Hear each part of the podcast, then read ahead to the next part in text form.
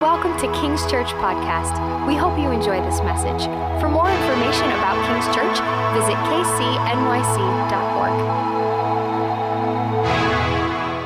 So here we are in Galatians, gang, and we have been teaching through the book of Galatians, and the book of Galatians is about the gospel. It's about the danger in Christianity to import systems and tell you that the systems make you righteous, and the gospel tells us no. The work of the cross justifies you. That makes you righteous before God.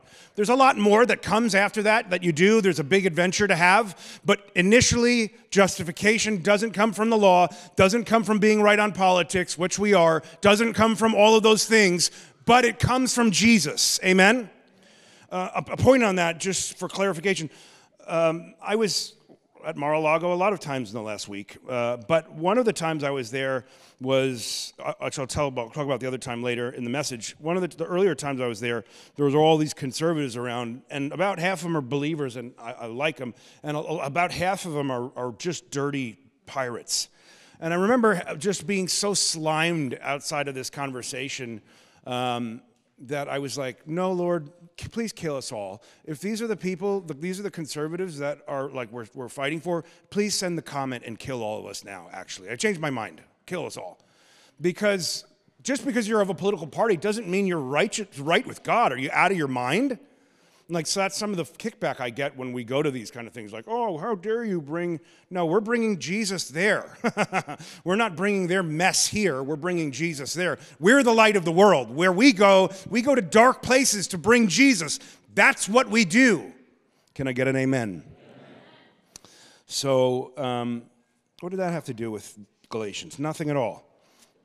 But my point was that in Galatians, we're talking about justification. We're justified by Jesus, not by anything else, not by our style or our fashion or our whatever it is. We're justified by Jesus. We're made righteous by Jesus. We get to walk with God and receive all of the suitcase of benefits and blessings therein because we walk with Jesus. Amen? Okay, let's jump into this first verse. And you know it's vision offering, so how am I going to wrangle that in there? You'll see in a minute, but I want to talk about this first verse because it's a really powerful verse. And I get bored with stuff super easily. And I don't, you know, everybody likes to diagnose things as ADHD or whatever it is. It's just like, I'm done with Galatians. I'm just bored with it at this point. But so I actually have to go smaller instead of going bigger because the point of Galatians is this, the gospel. Now you know the point, you know. What's after Galatians? Ephesians, 1st and 2nd Corinthians, Galatians and Ephesians, Philippians, Colossians, 1st and 2nd Thessalonians, 1st and 2nd Timothy, Titus and Ephesians, Hebrews, James, 1st and 2nd Peter, 1st and 2nd and 3rd John, Jude and Revelation. You got to do it. You got to know the song. You got to figure it out, you know? You got to figure it out. But we're going tinier so I can be interested, but also because often when you go broad, you miss the details here. And this is a very important detail that Paul would almost shout this first verse in chapter 3, calling the church foolish Galatians. You know, oh, you foolish Galatians. Like, that's super offensive. You know, one of the things I learned about growing big churches, it's don't offend anybody. That's one of the things I've learned. At any cost, don't offend anybody. And so my friends that have big churches, the reason they avoid talking about sexuality, the reason they avoid talking about race, the reason they avoid talking about finance, the reason they avoid the controversial subjects is they don't want to offend anybody. But it's like, we're called to be Christians, so we look to the Bible for our course of dealings, for our method of behavior. But Paul is not super nice right here. Amen? Like, Paul is insanely harsh. You know, sometimes I think, like today, if someone heard Julie Roys from the Roys Report, found out about, does anybody know who that is? Okay, good. The rest of you don't look. You don't need to be defiled. But the Roys Report found out that a pastor said to a parishioner, you're a foolish XYZ. That would go up on all of the stuff. Oh, my God, manipulative, abusive. You know, harsh language is used to shake people out of where they are. That's what the purpose of it is for. Jesus is not using harsh language to the Pharisees all throughout the New Testament because he hates them. It's because he loves them, but being nice is gone. Like, that doesn't work anymore. At some part, your heart is so calcified that kindness is no longer working, and you need to crack people with the whip so they can wake up and say, is this possible? And we have a culture that's been just the life hugged out of them by the church, and so they don't even realize that we're allowed to say harsh things. So if somebody says something harsh, it freaks everybody out. Now, let me tell you the other side of that, which is dangerous.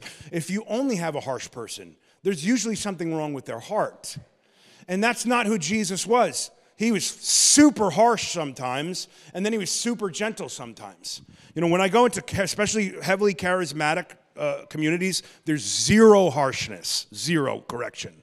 And then I go into the Baptist communities, and I preach there, and there's like zero grace and gentleness.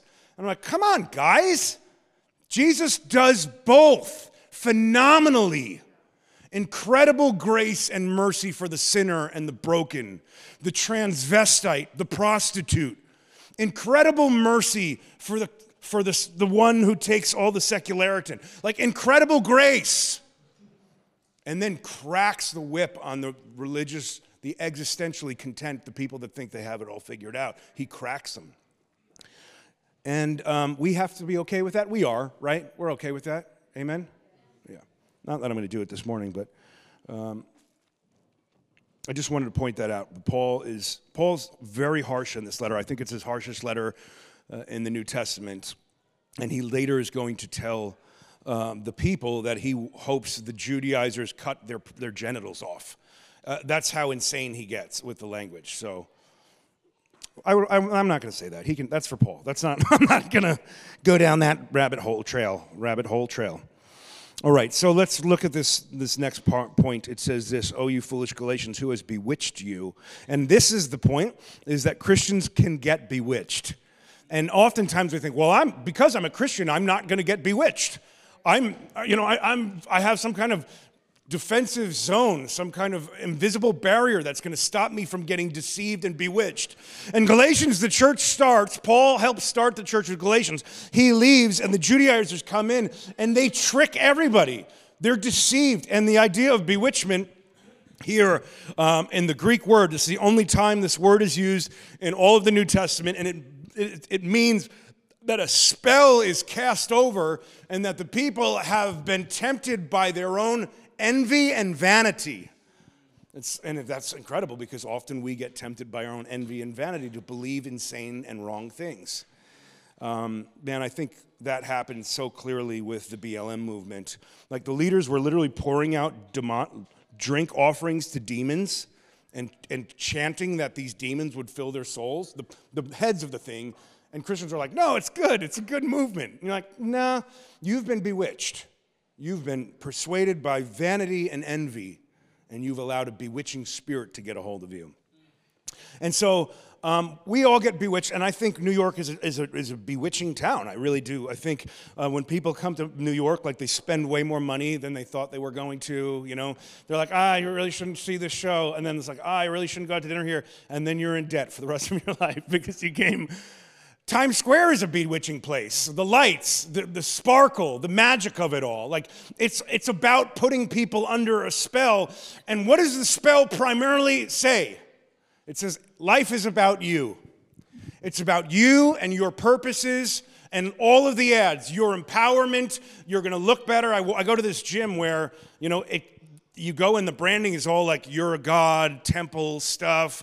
It's really gross. I got to go there because if I pay the $30 fee, I won't go to the gym. If I pay a fee that's higher, it's painful that I have to go to the gym. So that's why I have to go there. But the whole culture of New York City is about the worship of self, and Christians get bewitched in this city and believe they're here for themselves. I came here for my career. I came here for my success. I came here for my fame. I came here to make it. That's bewitchment. The kingdom of God is not primarily about you. It's primarily about Jesus. Amen? So I was just so encouraged by our team of, Alan just said it, 40 people that served for free, for nothing, that they poured their hearts out, that they sacrificed, that they served the house of God. And it was so excellent I had my friend, whose name is James O'Keefe, whether you know him or not, that doesn't matter, but he's a very famous news personality, knows production very well, and he just kept turning and said, I can't believe the production level of your church, your little church, that people serve this deeply, they pour out this much, that there's this much excellence. And I'm like, they love Jesus.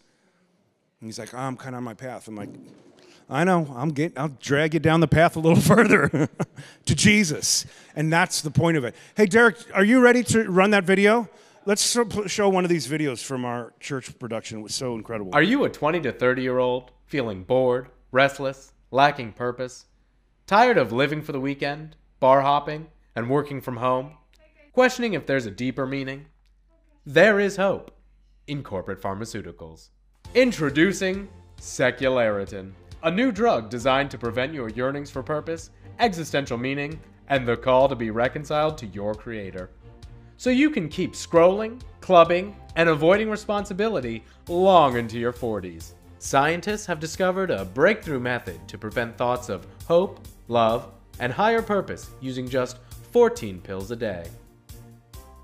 Before starting Secularitin, I was thinking about changing my life by volunteering my time, going to church, or just coming into contact with a human baby. Not anymore. Why do I need a kid when my whole life can be an extended adolescence? Thanks, Secularitin. With Secularitin, I'm not looking for meaning anymore. Now I just sort of stare at the wall until sleep overtakes me. I'm gonna be a dog mom. Side effects include mild to severe nihilism, constantly mentioning how your dog is up, rescued, an uncontrollable need to mention your yoga retreat in casual conversation, marrying a pet, houseplant, rock, or appliance, considering spirit animal discussions a legitimate form of bonding, feeling personally attacked when someone doesn't recycle, wear a mask, or get vaccinated, overuse of the word manifest in daily conversations, dying alone. Secularitin. It's sleepy time for your soul. Let's give a hand for the team. Farrah told me on the way here that this is literally the Secularitin. Isn't this incredible? Like the level of detail. Taylor, you were amazing and you looked beautiful and I love you so much. Thank you. But the whole production, the whole team, everybody, like it's such an incredible sense of the excellence of your soul poured out to Jesus. It is so incredible. And I just want you to know how the universe works. When you do things excellently, the Lord raises you up. When you pour out your excellence to God, when you're not bewitched by the culture of nihilism, of me, of narcissism, and you wake up from that and you begin to pour yourself out, God is going to lift up our whole church, our media department, our drama department. Can we give them a hand again for the incredible job they did? It says this, directions, take 14 pills daily for best results, take with copious amounts of alcohol. And then it says uses, temporarily reduces urges related to existential meaning, personal responsibility, calls to higher purpose. I just love this. Becky, thank your mom. Where's Becky at anyway? Is she here this morning or we'll see her later? Second service, okay. We'll say thank you to Becky's mom for this. Sacrifice. And sacrificial giving is a big deal for God. Giving your best is a big deal for God. It's like, oh, we don't want to offend people. We don't want to tell people to give sacrificially. We don't want to tell people to give their best. Oh, they'll be offended.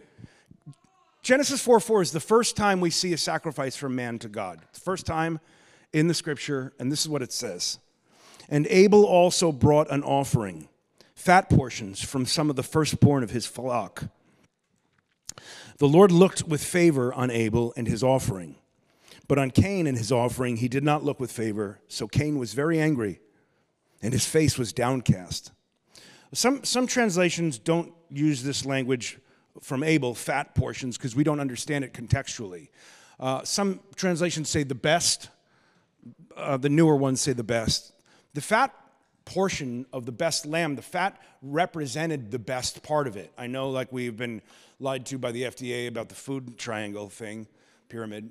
But in ancient time and for the history of most of mankind, the fat was considered the best possible part. Now we have these low-fat, idiotic diets, and we, you know, I don't want to go into me as a scientific doctor as related to dietitianing right now. I'll save that for later. When Abel gives the fat portions from the firstborn of his flock, it's saying, I'm giving the best part of the best part. Usually the first part, we're like, oh man, I'm finally safe. I got to hold this back. You know what I mean? Like, here's my buffer. I'm finally safe. No, the first part, the firstborn of the flock, and the best part, which is the fat, I give that to God. And God was pleased by the heart of Abel. And Cain just doesn't, it says, like, there's a contrast. There's a lot of stupidity in the theology circles about this, the Cain verse. They're like, oh, God just, let me clarify this. There's a lot of stupidity in the reform circles where they'll just say, oh, God just at random chooses. There wasn't an action that was better or lesser. That's not true. The language in the initial language understanding in the East was this was the best of the best. And then it contrasts with this word, verse 5, but Cain and his offering, he did not look with favor. But Cain had a lesser offering. He did not bring the best of the best to the Lord. The Lord's not arbitrarily mean. He actually cares about what we do with our life. And so this sacrifice, the beauty of the sacrifice is when we sacrifice, God blesses it. God honors it. And it's a principle from the beginning of the Scripture to the end of the Scripture. And there was a time in the history of mankind where the people of God were so committed to the ways of God that they were building for centuries the house of God. Do you know some of the cathedrals took hundreds of years? The oldest cathedral, the longest, took 600 years to build the cathedral, giving their absolute best to build in that time frame the most beautiful possible thing that existed on the earth. Have you ever been through Western Europe before and walked around those tiny towns? It's like tiny, ugly shop, immense, incredible, profound cathedral. And it represents that people were giving and serving and sacrificing to the house of God because they believed it was that powerful. And the art and beauty was persuasive upon the soul. One of the things I hate about Christian art and Christian music, and it's like we all get like the B-side, it's like B-side Hallmark movies. It's like it's not the best of the best of the best. When I see what our community is doing with the resources we have, I'm like, this is the best. This is the, for us, this is the firstborn of the fat. This is absolutely excellent. And really, I mean, even that commercial could go up against literally any conservative, funny commercial of today. I mean, am I right? I'm not, this is not like me with being tricked by my own church here, right?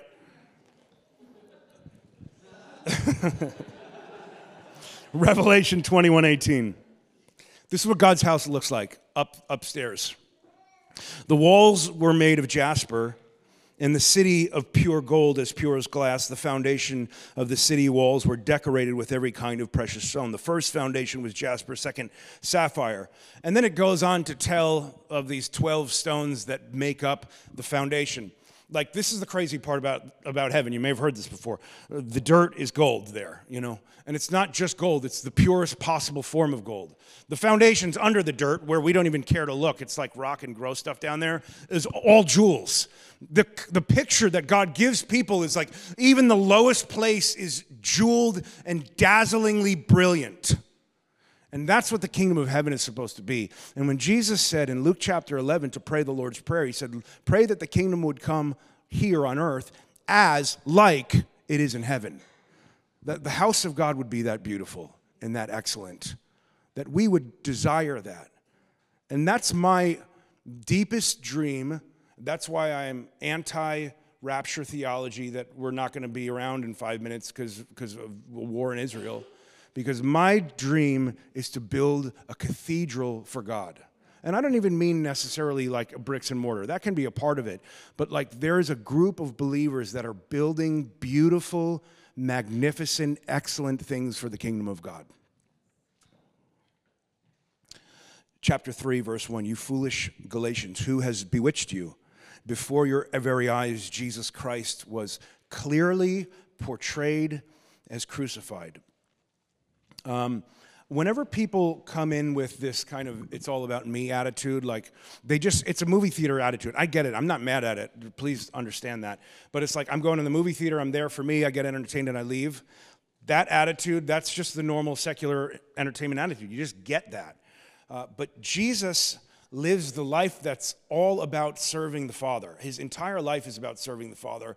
His life is the opposite about him. And Philippians chapter 2, verse 6 says it in the most profound way. It says, who though he was in the form of God, did not count equality with God a thing to be grasped, but he emptied himself, taking the form of a servant. Everybody say servant. Being born in the likeness of man and being found in human form, he humbled himself by being obedient to the point of death, even death on a cross. Therefore, God has highly exalted him and given him the name above every name, that at the name of Jesus, every knee would bow and every tongue would confess that Jesus Christ is Lord, to the glory of the Father. And this is the calculation that I just told you about moments ago, that the greatest servant gets lifted up to the highest place. That is the formula in the kingdom of God. You want to get lifted up? And I do. Jesus says to the disciples, who wants to be the greatest among you? And then he doesn't answer that with, how dare you, right? He says, who wants to be the greatest among you? That the person that serves the most people will be the greatest among you. It's exactly the opposite message of every billboard in Times Square. It's exactly the opposite message of all of the ads. That's why the Secularitin thing is such a genius concept, because we have a multi-billion-dollar industry about making you feel good by just feeling good, not by serving or sacrificing or giving of yourself. It's just like, it's going to feel better for you just to do drugs to make you feel better. No, it's actually going to put you in bondage and death and isolation and shame, and you're going to be locked in these patterns. You're going to be like Jordan Peterson, losing your mind because you think the secular world has some kind of system of freedom. It doesn't. It has bondage. Worship team, you can come on up. I want to tell a story from 8 years ago. 8 years ago, I was in front of a judge named Arthur Engoron. Has anybody heard that guy's name in the news recently, Judge Engoron? Nobody. He's the judge that the Trump family is in front of here in New York County Court, where they're undergoing one of the many trials against their family. And I was in front of Engoron, and I had a bench trial, and I was representing a client that was pretty crazy. And 8 years ago, we had kind of just got here. We've been here for a little while, and my law practice is just starting. And this client was so crazy, she kept getting up and yelling in the middle of trial. And I turned to her and I said, if you do that again, whispered in her ear gently and softly, if you do that again, I will leave this courtroom and abandon you here and never come back. And then like 2 minutes later, she's jumping up again. It didn't work at all. Anyway, so we end up losing the trial because she's a lunatic, and the judge says, Mr. Engelhardt, you, anyway, this long story, the trial got the appellate court overruled Engoron's decision because he was wrong and I was right. That's neither here nor there. I had a $8,000 bill outstanding on that client, and it was all I was working on the month before, and it was a week before Christmas. It was right now, 8 years ago. And we didn't have any money to pay for Christmas or for rent coming up in January. And I had bought the boys skis because maybe earlier in a couple of months before that, I really wanted to take him skiing. And so there were these two, Goldie wasn't born yet, there were these two little sets of skis on the washing machine. And it was snowing, and you know, I'm standing there after the case, and the client tells me they're not going to pay me anything. I don't even know how I'm going to pay the rent in January. And it's like, there's certain things, like at certain times, there's certain things that just hit your heart hard. And staring at the skis on the washing machine just about did me in. And we had moved here to plant a church and do law and save the place, you know. And it just looked like, God, there is no hope. And we had just poured everything out. It's like, I don't even have anything left to pour out anymore, Lord. And we were driving with the family last night, and I just asked the kids and Bethany to stop and so we could pray and just thank God for his blessing. Our finances are great now. Our church is phenomenal. Our our media stuff is so, I'm so proud of. I just was having dinner with the President of the United States of America a couple of days ago. You know, it's like the place that God has raised us up and taken us is like a fairy tale story. I have pastors that are like DMing me like, you know, how can I get there? How can you get me there? How can I get a seat at that table? And if I was snarkier, I would have answered, pour yourself out. And I would say, it's going to be painful at points, and then it's going to be absolutely beautiful and unlike anything you've ever imagined.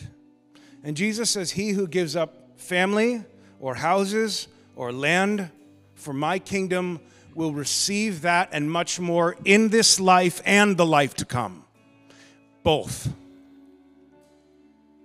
And so we have a vision offering that we're going to receive. Stand up with me, church, this morning. And we have really big vision for this church. We have exciting physical space that we're going to get.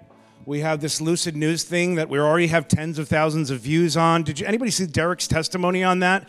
Ashley did such an amazing job with that. We're going to have a bunch of other famous people on doing testimonies in the coming months. God's doing all of the stuff, in part because we've been obedient and poured out, and his favor is on us. And so as we receive the vision offering this morning, I invite you to pour yourself out to the Lord. Just like the first sacrifice, that we wouldn't be bewitched by this culture, but that like Jesus, we would pour out. Amen, church. Lord, we thank you this morning for the opportunity to follow Jesus. And God, not in manipulation, but in love and adoration, God, we give to you in this vision offering this morning, Lord, and we ask you to bless our church mightily in the years to come, God, that we would build cathedrals in our day and age, digital cathedrals. That's actually what I have in my spirit, digital cathedrals for the kingdom of heaven, that people would look and say, I can't believe how beautiful this is, and it's all directed at the beauty of God. Lord, we thank you for it in Jesus' name. Amen. Hey, thanks for listening to today's podcast. Acts 20:27 says, for I have not hesitated to proclaim the whole counsel of God. And that's something that we're trying to do at King's Church. We're trying to steward God's word and share it to a generation. If you want to partner in us sharing the whole counsel of God's truth, please text KCNYC to 77977 and partner with us here at King's Church to get God's message, his whole counsel, all over the place on podcasts and on radio and around the world. So believers like you would be encouraged. Thanks.